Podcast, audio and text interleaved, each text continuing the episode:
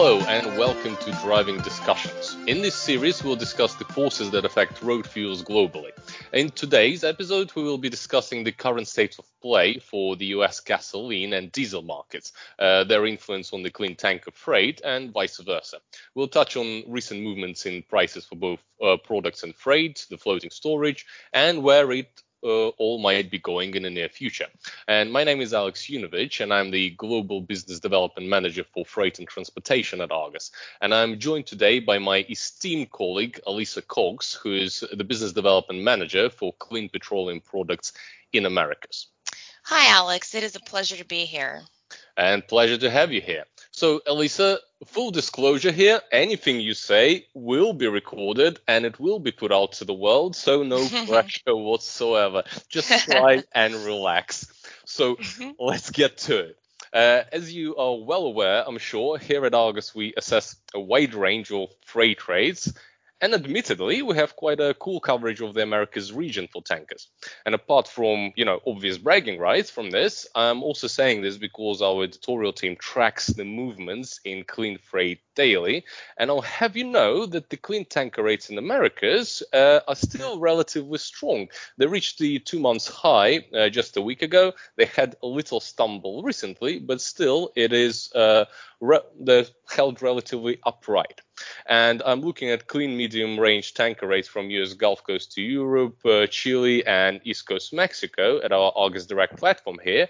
And they still are uh, considerably stronger than they were, for example, at the very beginning of the month. And um, as we hear, this is primarily due to the increase of exports uh, from the US Gulf Coast. So, can you please enlighten me on what's happening with the flows out of the US Gulf? Is there fundamental uptick there? Is there a slowdown coming? Yeah, yeah, Alex, that's actually a great point. Yes, there has been an uptick in exports in the month of July um, out of the PADD 3 U.S. Gulf Coast. Uh, there's been more demand of diesel coming out of the Gulf Coast into Brazil and into Chile, into Brazil for agricultural purposes. Um, and, you know, we have been seeing huge, huge um, record high inventories for both distillates and for gasoline since the COVID hit. Um, and they're slowly, slowly clearing out. Um, and you probably are aware, you know, of the, all the floating storage that's floating around in the in the world right now. And there's a that's lot of it. floating has, storage does. It floats around. yeah, yeah, yeah, it does. um, so in the Gulf, though, uh, we have seen um, a little bit of easing up of the floating storage in the last uh, few weeks, but this is just I'm sp- speaking specifically for the Gulf Coast. Um, there have been some LRs, MRs on storage, and those have been clearing out, and I think it's because of that uptick in the demand um, into Latin America. Right, and um, it it is interesting that you mentioned floating storage actually wind, winding down because it seems that generally, generally, if we're talking globe, uh, global floating storage for clean products, it has been relatively resistant um, uh, recently. And according to our floating storage bookings database, the unwinding of the clean products floating storage, you know, has not been happening as quickly as some may have expected. In, in fact, it even ticked up a little bit in the past two weeks. And we have uh, an estimated 68 million barrels of clean products in floating storage right now. Now, here, uh, by the way, it's important to remember that there is, you know, a very big, vast difference between uh, what is likely active floating storage and vessels which were just booked for short-term uh, time charter with storage options. And sometimes people do not make that distinction. So this high number of uh, all those barrels floating around actually represents the the latter, the vessels booked on short-term time storage. So it's like you know with hiring a car if you say hiring a car uh, for two weeks uh, somewhere, let's say in Chicago, it's up to you if you want to have an intense road trip to San Diego or just park it up some, somewhere uh, in a campsite and just chill for two weeks, right? So chilling for two weeks is the active floating storage when you actually, you know, uh, you have a ship which is idle for for a certain period of time, and then you can assume that they're actually engaged in in the storage option in the storage option. But generally, floating storage is still relative uh, has been relatively strong. And one thing which helps it is that freight, even after a little uptick in July, uh, have been rel- relatively low especially with already we start seeing weakening uh, uh, this week. So this might uphold the floating storage a little a little bit more. But uh, another important part of whether what's going to happen with both rates, uh, freight rates, and the floating storage is what's going to happen with the demand long term, and that's the part which I wanted to ask you about. I mean, the demand is recovering, we have more exports, but are we going to see pre-COVID level of flows anytime soon? Uh, yeah, well, we're not. I don't think we're going to see um, anytime soon the pre-COVID levels um, of the exports uh, or flows just around the world. But it's interesting you say that um, about the floating storage, uh, which in the market structure, the paper structure supports for di- for for example for distiller right now it is in contango in a steep contango. So this particular market structure would support your your uh, floating storage, even though there is a high uh, demand for diesel now in Latin America. So we may potentially still see people floating um, floating diesel around because of the contango structure. Um, on the reverse side, the gasoline is actually in a deep uh, backwardation. So gasoline, this is the prime um, gasoline demand typically seasonally. Um, the summer months are high in gasoline demand, but we're not seeing that. Um, the gasoline demand is um, about 10% off of what year on year what it was last year, um, uh, obviously due to the COVID, to, due to those reasons. But when you ask about the demand of the products, um, you know, the demand is definitely increasing. The refineries are uh, running, the utilization is um, increasing. So we are seeing that upward trend. And um, I think unless there's going to be some sort of um, you know, second COVID outbreak, um, and then the economies are going to start closing down again, I think the demand is going to continue to uh, rise. Yeah, and it's funny you mentioned that because it, uh, especially the COVID, is uh, it seems that markets are quite uh, unusual these days. And it, it's funny to say that in the world which we live in right now, but yeah, it all depends on geopolitical events rather than any healthy supply demand fundamentals. Mm-hmm. And when it comes for tankers, that is very, very, very true because fundamentally this market is still weak. And I guess that's sometimes that uh, people keep uh, forgetting is that what we've seen in April, May, that spike, or early in 2020, uh, when the IMO to 20 switchover was uh, was kind of upcoming, uh, which didn't really do much at the very end. The um, uh, it's not uh, connected to actual healthy supply and demand fundamentals, but rather uh, mm-hmm. geopolitical events that no one expects. So uh, since a lot of the questions now come out from uh, our clients as well as where the uh, tanker rates might go, I think that unless there is a, some geopolitical event again happening, like God mm-hmm. forbid another second wave of the virus or some sanctions coming on certain ship owners or something mm-hmm. like that, uh, we're likely to have freight rates coming down because again floating storage will be unwinding as inventory uh, inventories are drawn out and all of those vessels going to rush back to the market which is already oversupplied and still we have an order book quite a heavy one for tankers and just like you said the demand isn't going to go to pre-covid levels anytime soon so realistically in terms of freight uh, you know having consistent you know uh, supported growth I don't think that's very likely in the short to midterm outlook unless something funny happens. Mm-hmm. Since you mentioned the order book, what does that look like right now for the clean tankers?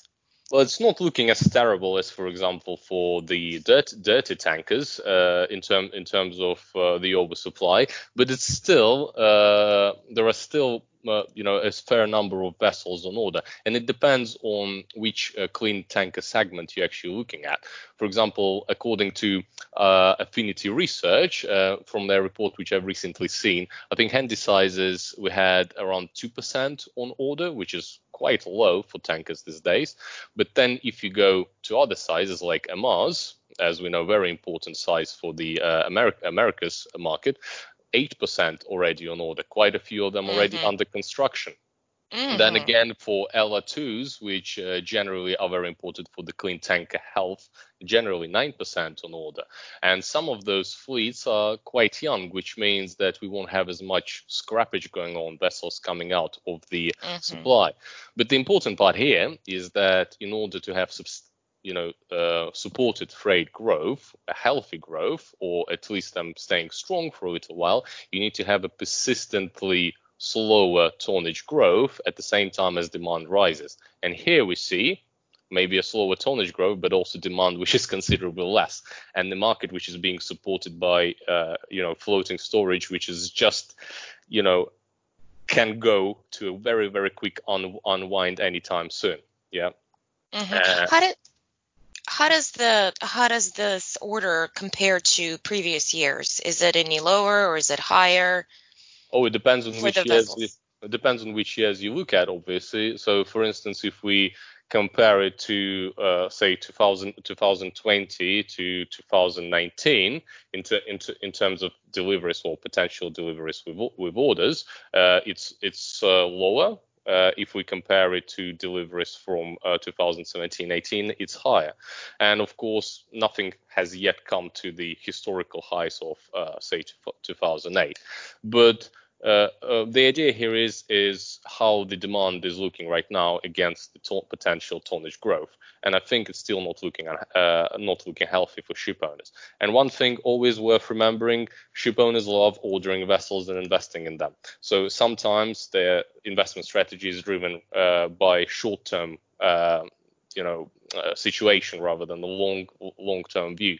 Like we had Mhm. some higher rate considerably a spike in rates in April, and we already s- seen them come, coming around and ordering more long range vessels. You know, it's uh, they can be very optimistic like that, and uh, in the in the end of the day, it creates the oversupply, which pressures the rates down, and uh, that's what I think we might see for the rest of the year.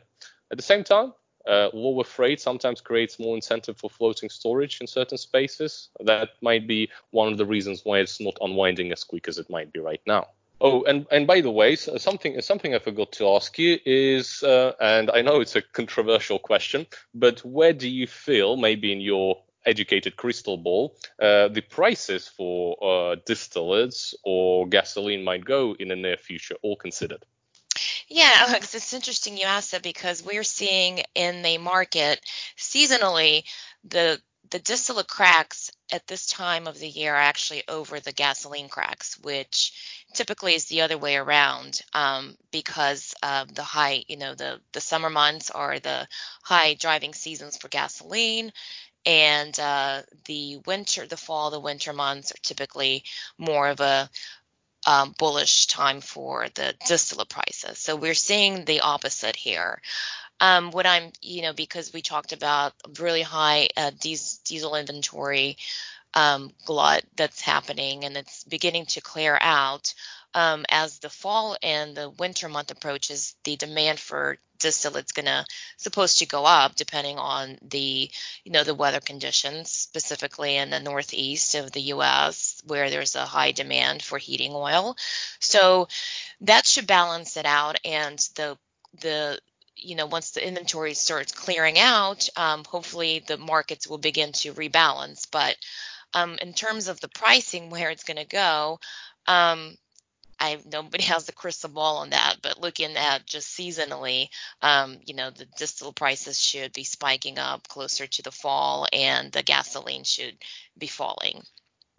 Yeah, it's it's a shame that not always uh, the volatility in prices for products, at least when they're growing up, it doesn't always translate to freight. But we uh, will again, we'll see. It's a, it's an interesting world we live in, and and uh, a lot a lot of the relationships we thought pre- previously not going to happen, we see in the new and scary world of COVID, right? Oh, and by the way, Yes, since um, uh, as all good things, we're running out of time. Any final thoughts you have, which we might have forgot to mention? Um, well, it'd just be interesting to see what's going to happen with COVID, whether the second round is going to come, and I think a lot of that is going to affect um, demand, pricing, inventories, and kind of everything what we've discussed. So I'm looking forward to seeing what's going to happen. Hopefully, all good things. Exactly, and it means that it makes so much more exciting to predict anything. Yeah, because uh, you most likely will be wrong no matter what you no matter what you say. But, exactly. But, but, it's good to make educated guesses, right? So um, in in any case, I think we are uh, running out of time at this point. So thank you, Alisa. And if you guys enjoyed this podcast, please be sure to tune in for the other episodes in our series of driving discussions. And for further information about the U.S. refined products uh, market and our extensive freight coverage, please visit argusmedia.com.